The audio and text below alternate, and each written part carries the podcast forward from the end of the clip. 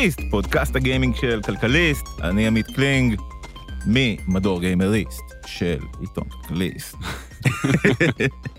איתי נמצא דניאל רצ'קובסקי, איש נכון מאוד. רב פעלים, אתם כבר מכירים אותו מפרקים קודמים.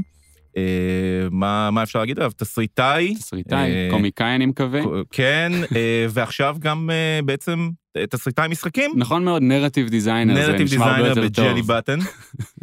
אה, באמת נשמע מצוין. כן, כן. אה, אז נרטיב דיזיינר בג'לי בטן, אה, למרות שהוא כאן לא במה שנקרא, לא בתפקיד רשמי, הוא לא, כאן אה, לא בשביל לדבר על ג'לי בטן, הוא כאן בשביל לדבר איתנו על בליזארד, כן. חברה שהוא... אוהב? מכיר. ושרף כן. שעות על משחקיה. כן, הם חייבים לי כמה שנים מהחיים שלי בחזרה. כן. כן, בהחלט. אבל לפני שנעשה את כל זה, אני הולך לעשות משהו שהולך ממש להביך אותי בדקות הקרובות, אז אני מתנצל מראש. ולהודיע מה שנקרא הודעה מנהלתית. אני בעצם הולך בדרכו, פלוס מינוס, של אה, שותפי להקמת הפודקאסט הזה, עמרי רוזן. וגם אני סוג של עוזב את גיימריסט, אה, וגם אני עוזב את גיימריסט לטובת אה, חברת משחקים, לא זאת של עמרי, אלא בעצם חברה קטנה שנקראת מוני, אני הולך להיות שם גיים דיזיינר, החל מהשבוע הבא. זה לא אומר שאני לא אוהב אתכם. יהיו לנו עכשיו שני ימי הולדת? אה, כן, יהיו עכשיו לגיימריסט אה, שני ימי הולדת, אבל... אה, אל תבכה. אבל אני כן מתכוון להמשיך קצת לכתוב למדור, להמשיך קצת להופיע בפודקאסטים.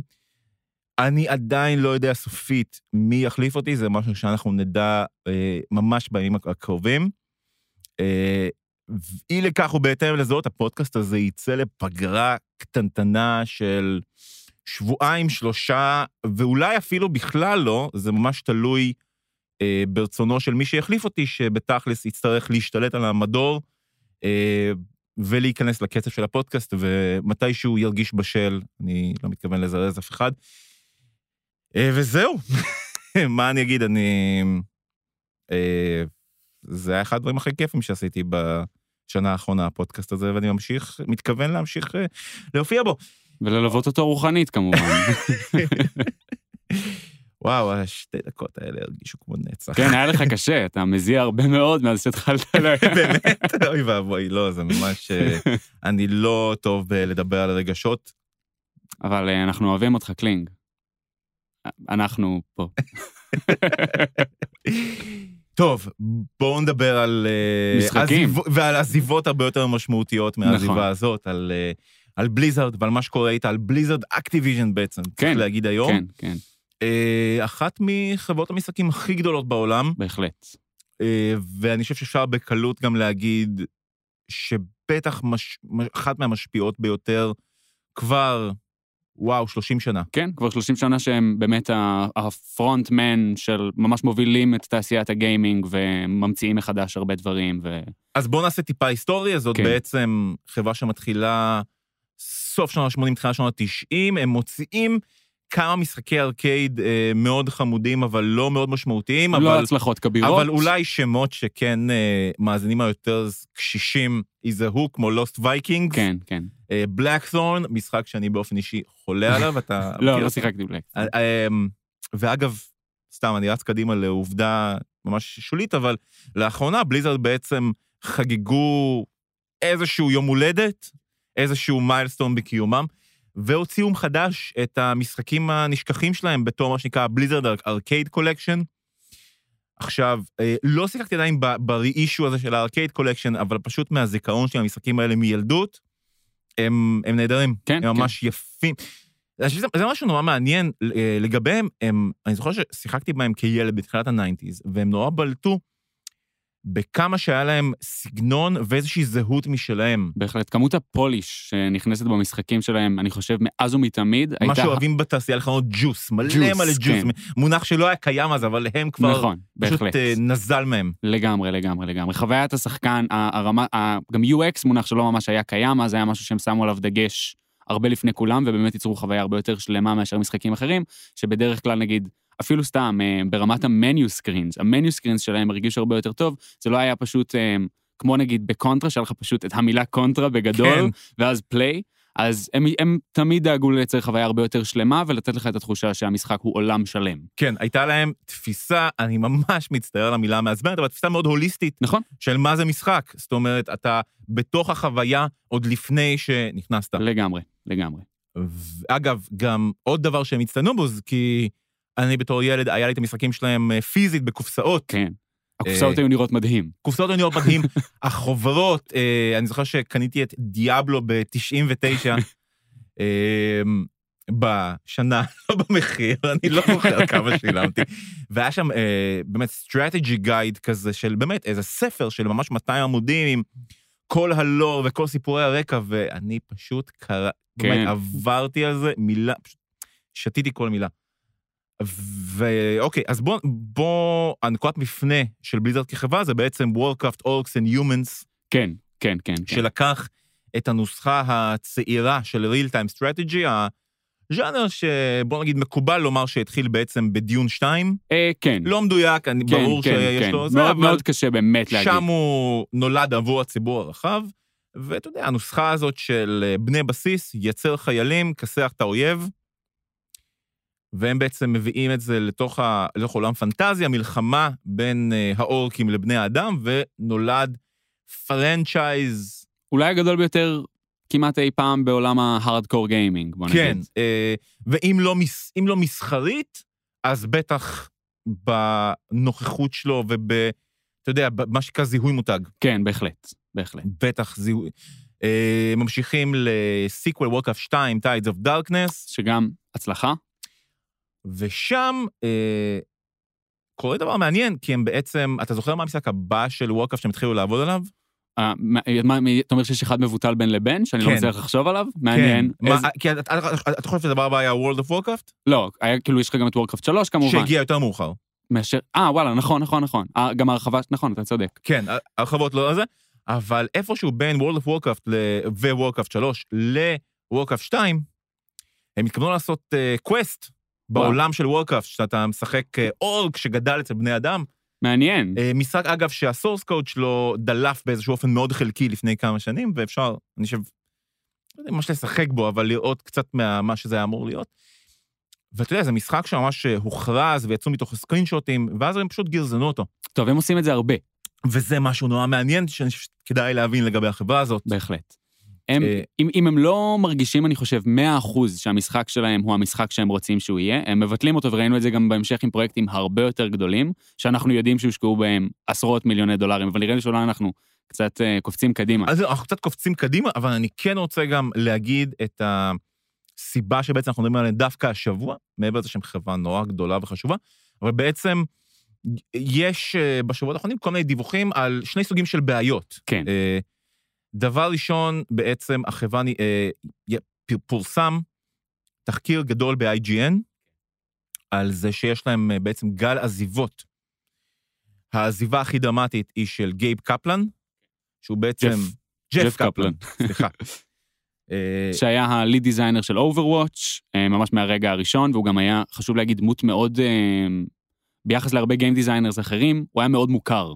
כן, הוא לא היה רק שם מאחורי הקלעים, הוא היה מעלה בעצמו סרטונים לעמוד היוטיוב של Overwatch, שבהם הוא מסביר על, ה, על התפתחות המשחק ולמה הם מפתחים דברים בדרכים מסוימות. שזה גם, אני מניח, זה גם האופי שלו. כן. אבל זה גם, זה פשוט מה שהוא רצה לעשות. אני בהחלט. מניח שהוא היה נוהג כך, פלוס מינוס בכל מקום שהיה הולך אליו, כי זה הבן אדם. נכון, הוא מותג לכשעצמו. אבל מעבר לזה, גם משהו במותגיות הזאת מאוד מתאים לסוג המערכת יחסים שבליזרד מנהלת עם הקהל שלה. כן, נכון. קהל, שוב, מהאדוקים. כן, כל המשחקים שלהם, הם, בוא נגיד, אה, קל ללמוד אותם וקשה מאוד to master. זה משחקים כן. שבאמת צריך לבלות איתם עשרות אלפי שעות או יותר, ואפשר לבלות איתם עש- עשרות אלפי שעות או יותר ועדיין לחוות דברים שונים וייחודיים. ואנחנו נגיע לזה. ובעצם הדבר השני הוא שיש להם איזושהי בעיה ב player base. בהחלט. ה player base שלהם הולך ומצטמצם בשנים האחרונות, עד כדי שלפי הדוח האחרון שהם פרסמו של הרבעון, הבנו שבערך 28% מה player base של בליזרד, לא בליזרד Activision, כלומר רק מתוך החלק של בליזרד בתוך החברה, פשוט הלך ונעלם. שנייה, צריך צריך להגיד, בליזרד Activision בעצם מיזוג של בליזרד עם Activision, זו החברה של Call of Duty. כן, וגם עם חברת King של, כן. ה... של של המובייל. המובייל. כן. אה, שהם בעצם סוג של אה, טריומווירט מאוד חזק, שהפך אותם באמת לתאגיד על, אה, ובליזרד בתוכו הם אה, מובלעה.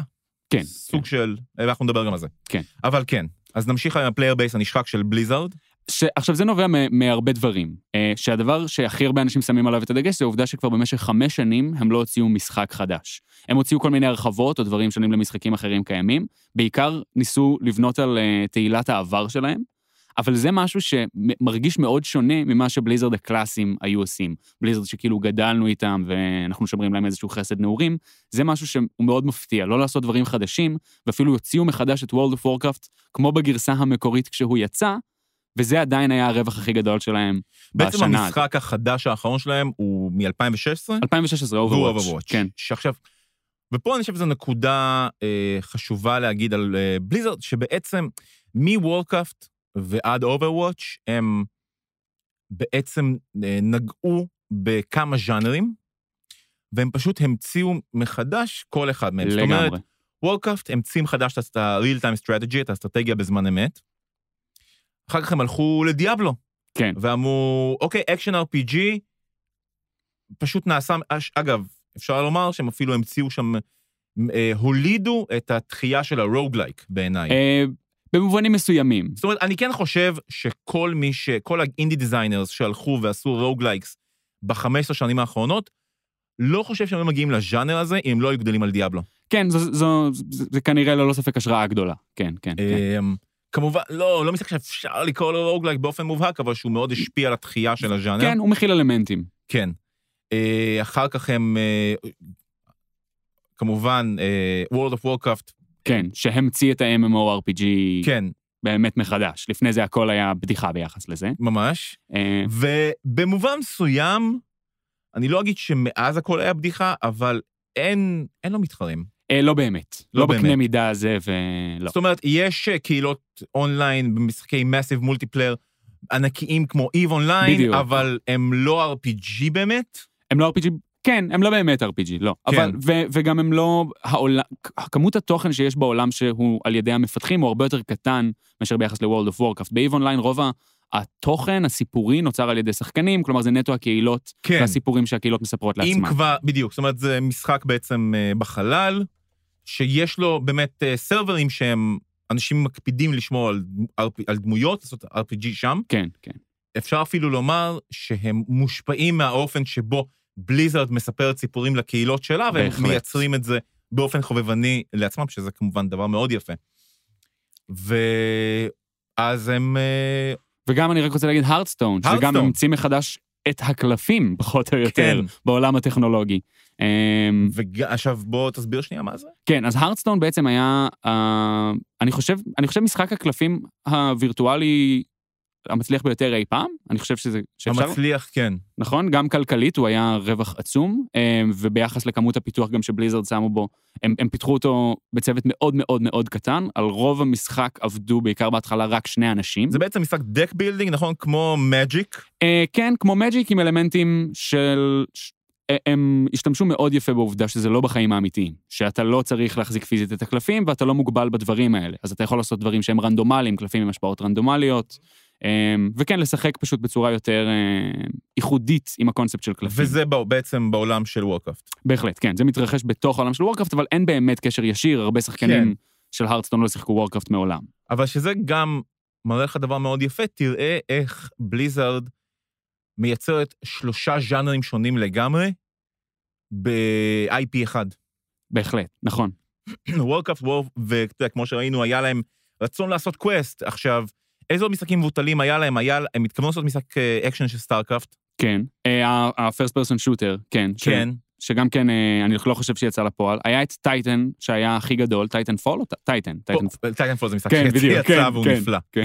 לא, אבל אה, טייטן היה משחק שהם עבדו עליו הרבה מאוד שנים, גם הכריזו עליו, אמ, ולא בדיוק ברור כמה כסף הושקע שם, אבל בסופו של דבר, גם העובדים בתוך בליזרד, וזה גם קשור לעניין העזיבות, הרגישו שהמשחק לא טוב, ושהם נשחקים בעבודה עליו. הוא היה אמור להיות סוג של אה, גם MMORPG, נכון? גם... אה, אני, אני הבנתי שהיו אמורים להיות בו אלמנטים של first person shooter שהם מעורבבים עם באמת איזשהו משחק אונליין, אבל המשחק עצמו ראינו בסופו של דבר מעט מאוד ממנו. בכל מקרה, מהגופה שלו בסוף קיבלנו את Overwatch. כן, כן, כן, מח- מחלקים מבוטרים של הגופה הזאת. כן, כן. כן, כן. אמ, היה, היה אגב גם, אה, זה ממש היסטוריה עתיקה. אני חושב שבתקופת הפלייסטיישן 2 היה סטארקראפט גוסט, כן, היה משהו כזה. משחק stealth גם בעולם של סטארקראפט, ששוב, לא יצא לפועל, נכון.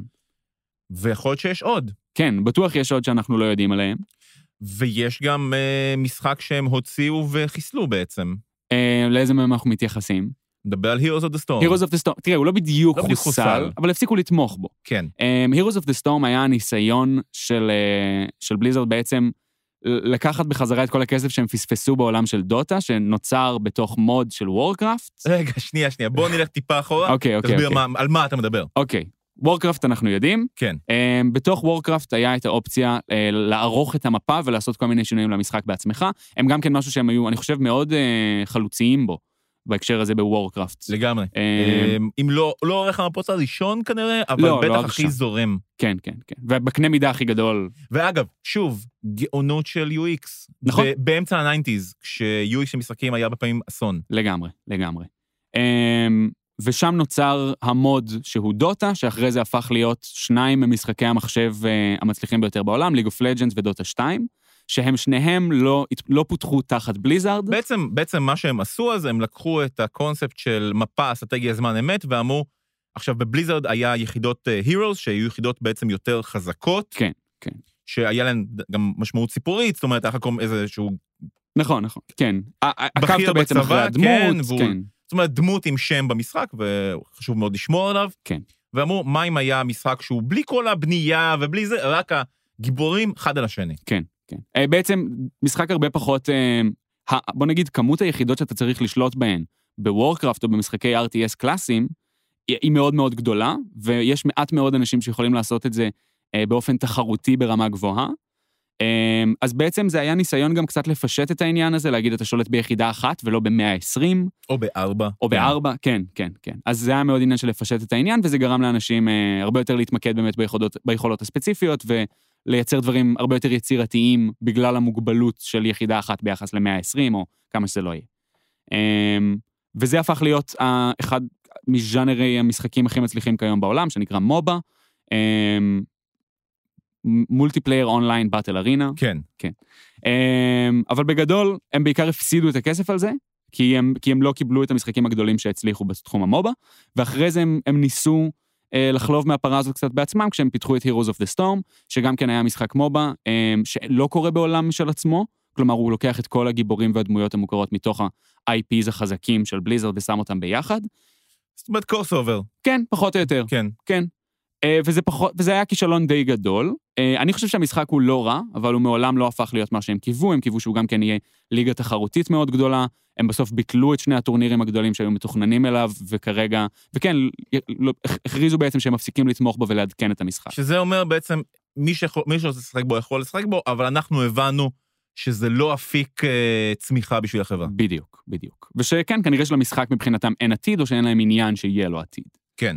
אמ, שזה כן, אגב, אני חושב שאם היו פחות עזיבות בבליזארד, היכול להיות שהיה מי שהיה נלחם על הפרויקט הזה. אמ, כרגע זה כן מרגיש, אז בוא שנייה אחת כן נדבר על, על השינויים המבניים בתוך בליזארד. כן, אני רק רוצה לפני זה לשאול אותך, אתה חושב בעצם שזה מראה את... האם בעיניך דווקא החיסולים האלה, גם כל הביטולי פרויקטים, בעצם מראים שבליזרד היא חברה מאוד לא סנטימנטלית? או שהיא דווקא חברה שמאוד סנטימנטלית, אבל פשוט למותג שלה? היא מאוד סנטימנטלית, קשה להגיד שלא. בתוך הקמפוס של בליזארד יש פסלים של הדמויות האהובות עליהם, פסלים בגודל הרבה יותר מהאנושי, כלומר, הם מאוד אוהבים את המותג שהם יצרו, ואין ספק שיש להם סנטימנטים. אז כל פעם זה. שהם חותכים בבשר, אתה... בעצם אפשר להסכים שזה לא איזושהי תפיסה של זה לא עושה כסף, זה לא אצלנו, אלא פשוט מין רק, רק, רק הטוב ביותר. פעם אפשר היה להגיד את זה ללא ספק. היום אנחנו נכנסים לרגעים שבו זה נהיה כבר יותר מבלבל. כן. שבו קצת יותר קשה להבין את ההחלטות של בליזארד. וזה קשור לשינוי המבניים, אז בואו נדבר על זה. כן, כן, כן. אז בליזארד אה, בעצם נקנו, אני לא זוכר בכמה אחוזים, אבל בעצם הפכו להיות אקטיביז'ן בליזארד אחרי הרכישה של טנסנט, שקנו גם את אקטיביז'ן. אה, וטנסנט, הם לא, הם קנו אחוזים, טנסנט. כן, כן, כן, כן, קנו אחוזים, כן, כן. כן. אה, לא אבל, המון גם. אבל, הם עדיין עכשיו גוף מאוד משפיע, ראינו את זה גם בתחרות שהייתה של הרדסטון, כן. שהיה שחקן שאמר משהו נגד סין, טנסנט אה, חברה, חברת ענק, חברת החזקות סינית, אה, שהערך שלה הוא אפילו לא רחוק מטריליון. כן, נשמע לי נכון, אה, כן. הם עצומים, כן. כן, כן, הם בעצם היו בשנייה בטריליון, ירדו, לא משנה, סיפור ארוך.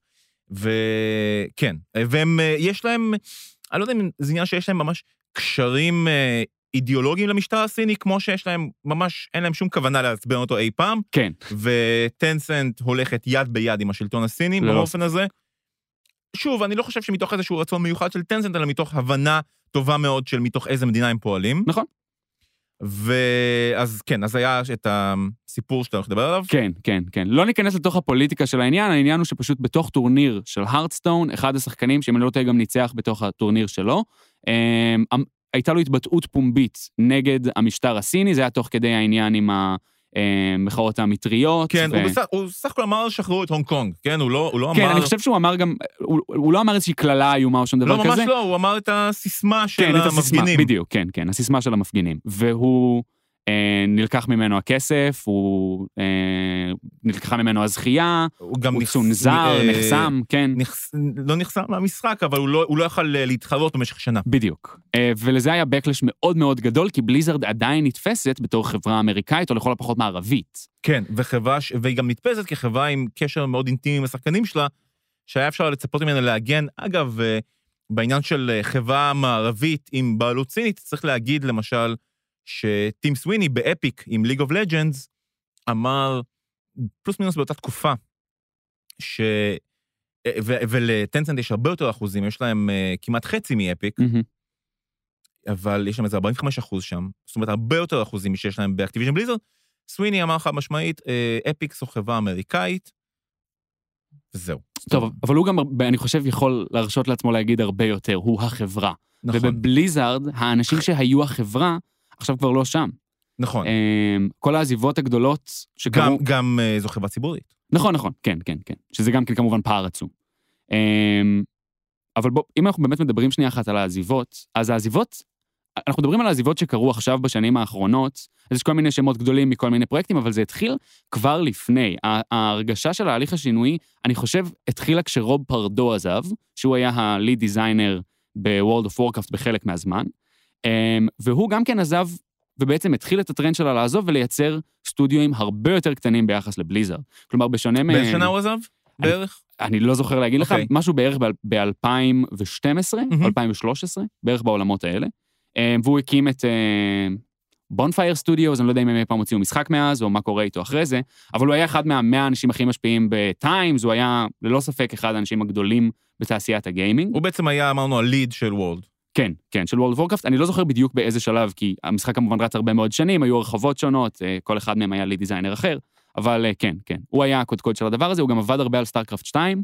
אה, הוא התחיל, זה חלק מהעניין, הוא הגיע לבליזרד על ידי זה שהוא היה אחד מהשחקנים בטופ של ה-leaderboard של סטארקרפט 1. וככה הוא מצא את עצמו עובד בחברה, כלומר, הם פנו אליו בנוגע לשינויים של balance ודברים אז כאלה. זו נקודה נורא מעניינת, כי אמרנו על התחקיר של IGN, ושם יש משהו שחוזר על עצמו, שכמה מרואיינים, והם דב- אה, חוזרים על זה, שאומרים, אנחנו עזבנו את בליזרד, ואחד אומר, אני התראיינתי לבליזרד ארבע פעמים בשש שנים, זה היה החלום שלי לעבוד בבליזרד, כי זה המשחקים שהכי אהבתי.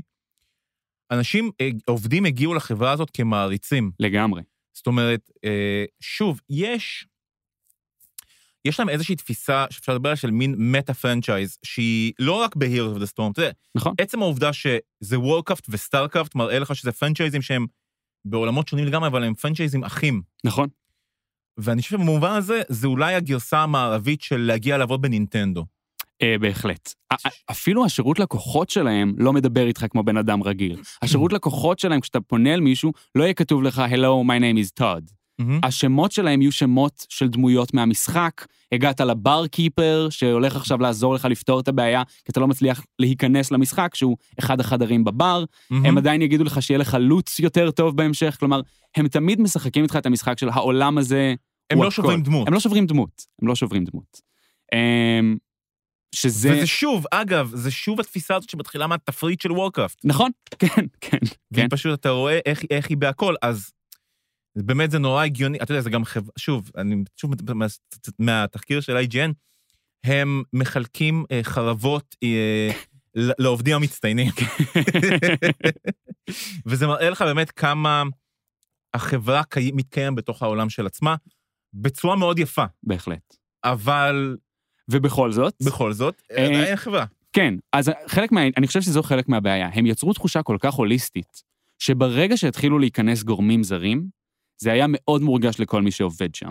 אה, גם כן בזה, בתחקיר של IGN, אחד מהם אומר שהם הפכו להיות חברה רווחית, אבל עדיין, כלומר, הם עדיין רווחיים. הם עדיין אמרו, גם ברבעון הזה, שהייתה איזושהי צמיחה של 7 היא עדיין מאוד קטנה ביחס למספרים של העבר, ועדיין, כשאתה רואה ש-28% מה-player base, 27% הולך ונעלם, זה ללא ספק מדאיג, אבל הם עדיין, אי אפשר להגיד שהם חברה במצב באמת בעייתי, היא רק במצב מאוד מדאיג. הם לא מאבדים כסף בכמויות עתק, אבל הם לא מרוויחים כסף בכמויות עתק, שזה משהו שהם היו מאוד רגילים אליו. פתאום הם מרוויחים פחות, הרבה פחות מ-King והרבה פחות מאקטיביז'ן, ואז בתוך השלישייה הזאת, הם פתאום, צריכים להתחיל לעשות הם שינויים. פתאום הילד החלש. כן, אה, כן, והם כן. אף פעם לא היו הילד החלש בחבורה. לגמרי. הם תמיד היו גם critical darlings, זאת אומרת, זה גם המשחקים שתמיד היו מקבלים 10, 10, 10, 10 אצל. כולם, וגם היו עושים המון כסף. כן. אה, צריך גם להגיד שבליזרד היא פחות או יותר אה, המציאה את ה-esports.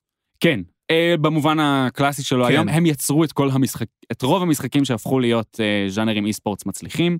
הם גם כן, הם התחילו טורנירים בשלב מאוד מוקדם, וכן, כן, ללא ספק. יש להם הרבה יד בדבר הזה.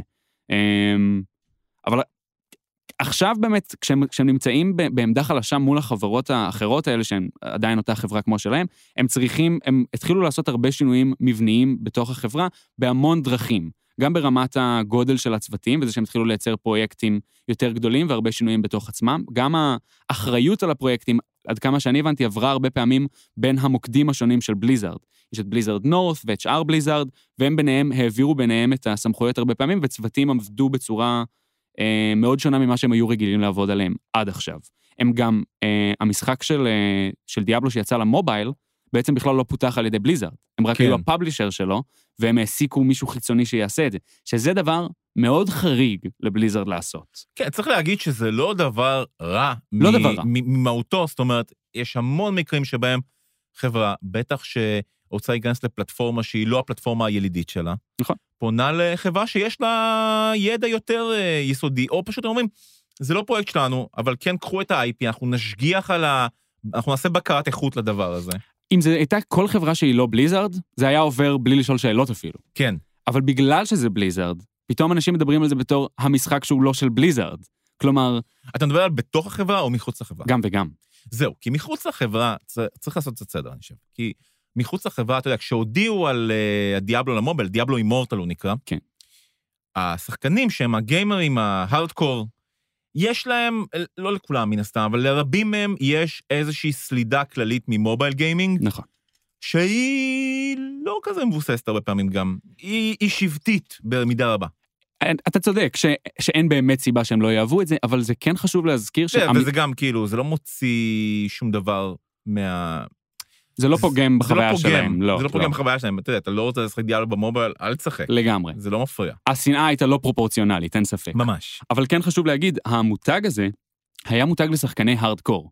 זה היה מותג לאנשים שבאים ואומרים, אוקיי, אני מוכן להשקיע פה אלפי שעות מהחיים שלי.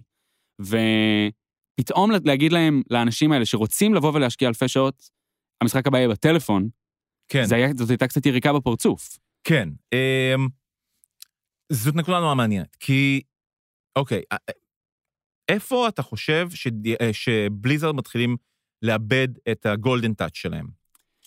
אה, תראה, שוב, זה נורא, אנחנו באמת לא יודעים מה התהליכים הפנימיים שגורמים להם להחליט את מה שהם מחליטים, אבל יש כל מיני החלטות שהן פשוט מאוד תמוהות. אפילו ההכרזה על Overwatch 2 הרגישה כמעט מגוחכת. אני חושב ש... אה, באיזה אופן? לתחושתי, וזה מהמם. לא מבוסס על שום דבר, לתחושתי, זאת גם אחת הסיבות שג'ף קפלן עזב. אה, גם כשהוא הכריז על Overwatch 2, כשהוא הוכרז והוא דיבר על זה, הוא אמר, הוא רמז באיזה חצי משפט על ויכוח שהיה לו עם הקודקודים. הוא אמר, הם רצו Overwatch 2, ואני אמרתי, הוא, הוא אמר משהו כזה של, הוא התעקש על זה ש-Overwatch 2 יהיה גם משחק חדש. ש, מהמם. שזה לא יהיה רק Overwatch 2. הוא אמר, אם אתם רוצים לעשות Overwatch 2, אין בעיות, בואו נשקיע עכשיו מיליונים בפיתוח של עוד דברים, ולא skin, סקינים חדשים לאותו משחק קיים. שאגב, זאת נקודה מעניינת, כי אה, שני sequel־ים שבליזרד עשתה זמן קצר אחרי המקור, שזה וורקראפט 2 ודיאבלו 2, היו די, היו די סקינים חדשים, זאת אומרת, אני מגזים, כן, אבל הם לא הפכו את המשחק על הראש. לא. ובשבילי לפחות, ואני חושב שבשביל הרבה אנשים, בטח בגילי, זה המשחקים הכי טובים שלהם. כן. וורקראפט 2 ודיאבלו 2, בשבילי זה המשחקים הכי טובים של כן, בליזארד. כן. הם גם, כן, הרבה אנשים בהחלט, אני חושב שאנחנו מדברים על הנוסטלגיה והאהבה ל- לבליזארד, הרבה מזה באמת, ב, לא רק ה-franchise, ממש הנקודות הספציפיות האלה בתוך ה-franchise־ים האלה, כן. ללא ספק. אמ, אז אני, אני לא אומר שקפלן טעה, אני רק נכון. אומר, אני רק אומר שניסיון העבר מוכיח שלשתיים הזה, דווקא לחזרה, שאתה כבר יודע איך המשחק הראשון נראה ואתה באמת מתמקד ב... לא בלהמציא אותו מחדש, אלא בלשפר אותו. אני מבין את הרצון להמציא מחדש, אבל דווקא בשיפור, אתה באמת נוגע ב-masterpiece. אה, כן, כן, כן. אה, בסופו של דבר, אני חושב כל אה, חברה שמפתחת משחקים, היו רוצים שיהיה להם עוד עשור לעבוד על המשחק שלהם, כדי שהוא יוכל להיות המשחק 2, שהוא כבר מלכתחילה זאת יצא. נקודה ממש טובה, כי אני רץ קדימה, אני לא רוצה לגעת בזה עדיין. אין בעיות. אבל באמת, אחת הסיבות, שוב, לפי IGN, שאנשים עוזבים את בליזארד, זה כי הם מוצאים את עצמם עובדים על אותו משחק עשר שנים, וזה כן. שוחק, לא משנה איזה משחק, גם אם זה המשחק הכי טוב בעולם, לעשות בדיוק את אה, אותה, אותה יצירה עשר שנים, זה מאוד קשה. מאוד קשה. בעיקר אם אתה גם לא אדם שמתעסק, בוא נגיד, בחלקים היותר quote unquote כיפים של הדבר, מהמם. אם אתה מתכנת שהולך, שמתכנת את אותה תוכנה בעצם עשור, זה כן. אפילו לא, זה לא שאתה מתכנת את כל המשחק, אתה מתכנת רק את המכניקה של ה... איך הפרחים גדלים במשחק עשור, עשור. זה לא כיף.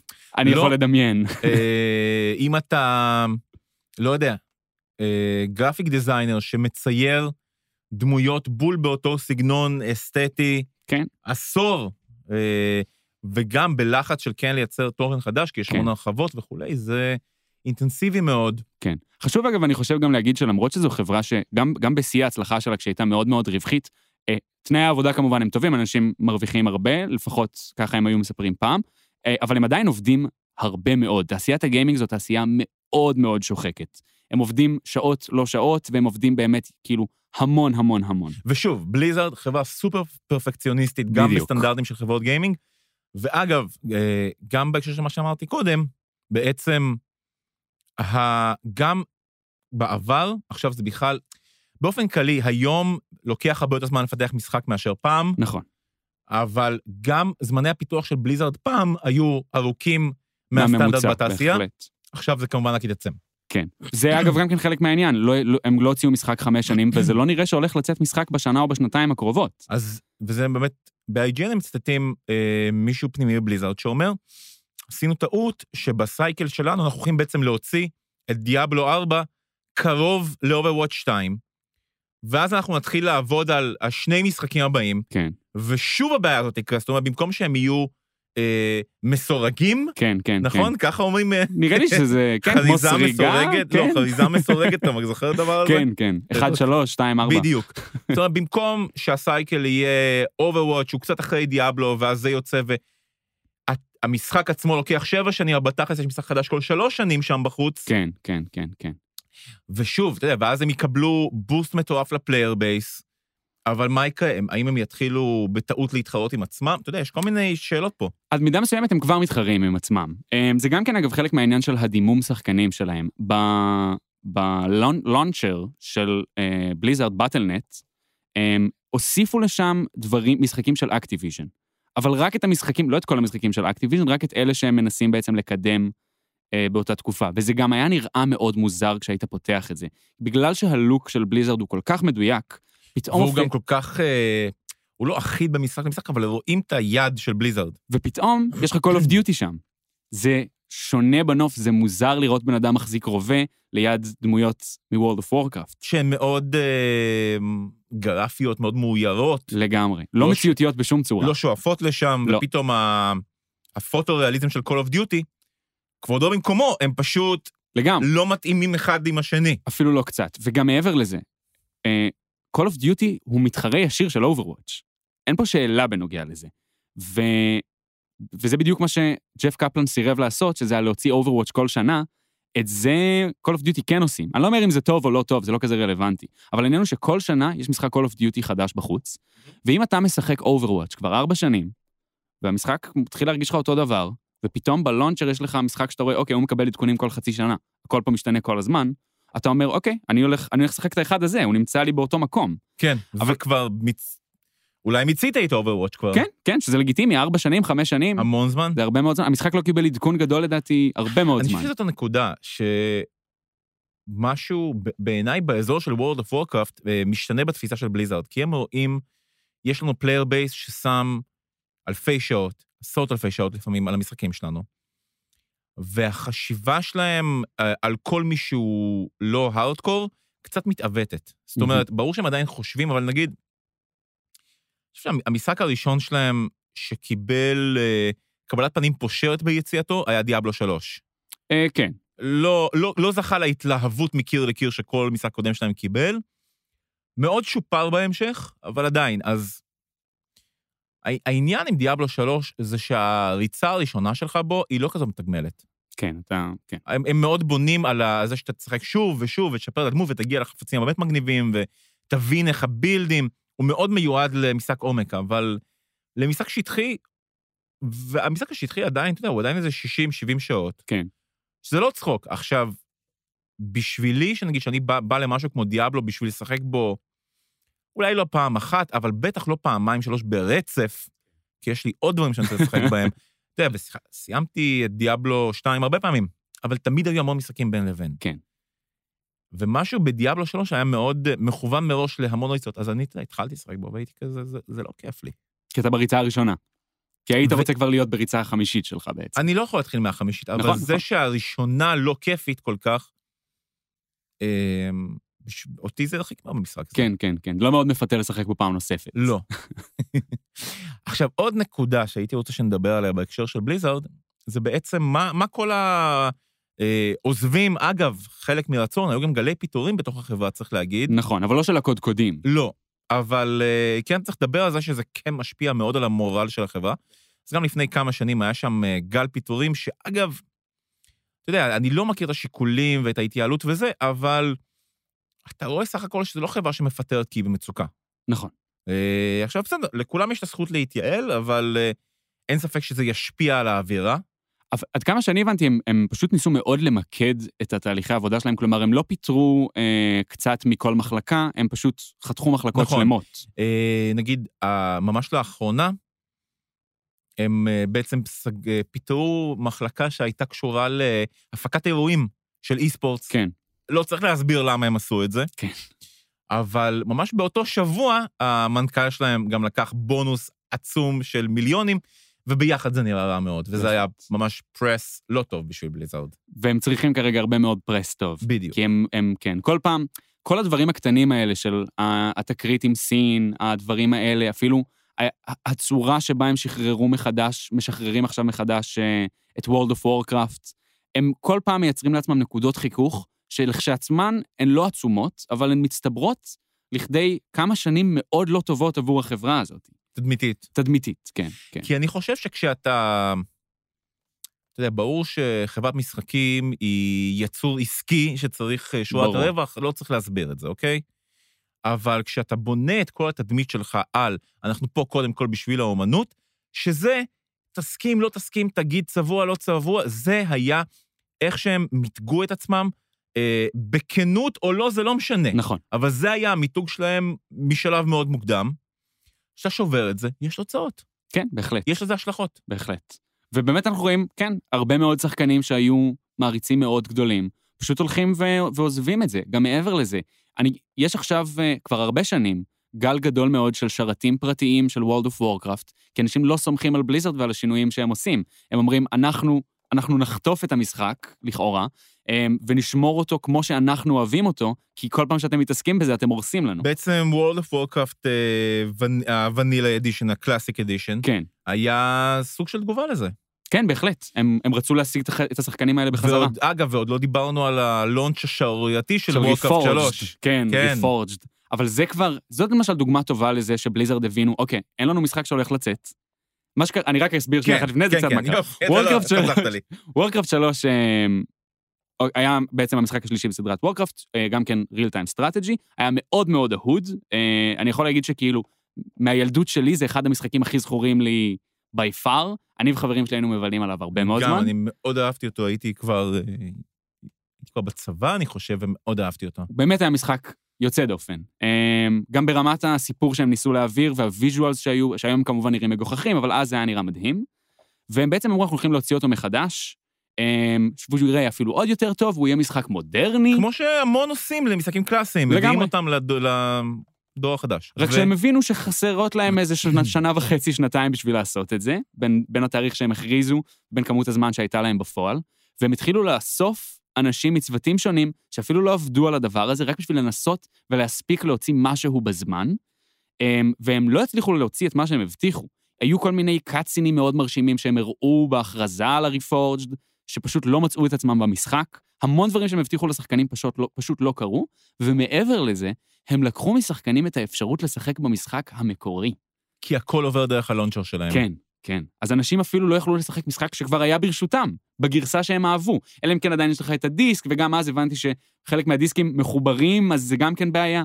אמ, ואגב, יש אנשים באי-ביי שמוכרים אה, מחשבים שיש עליהם את וואו. המשחק המקורי.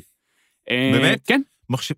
כן, את המחשב, מחשב שלא מחובר לאינטרנט, כאילו, כדי שהם לא יוכלו בשום דרך לתפוס מכ- לך. מכונת וורקאפט 3. מכונת וורקראפט 3, בדיוק. זה מדהים. בדיוק, כן. זה מדהים, כן. אבל זה מראה לך עדיין איזה אמוציות חזקות החברה הזאת מוציאה מאנשים, נכון. לא משנה מה.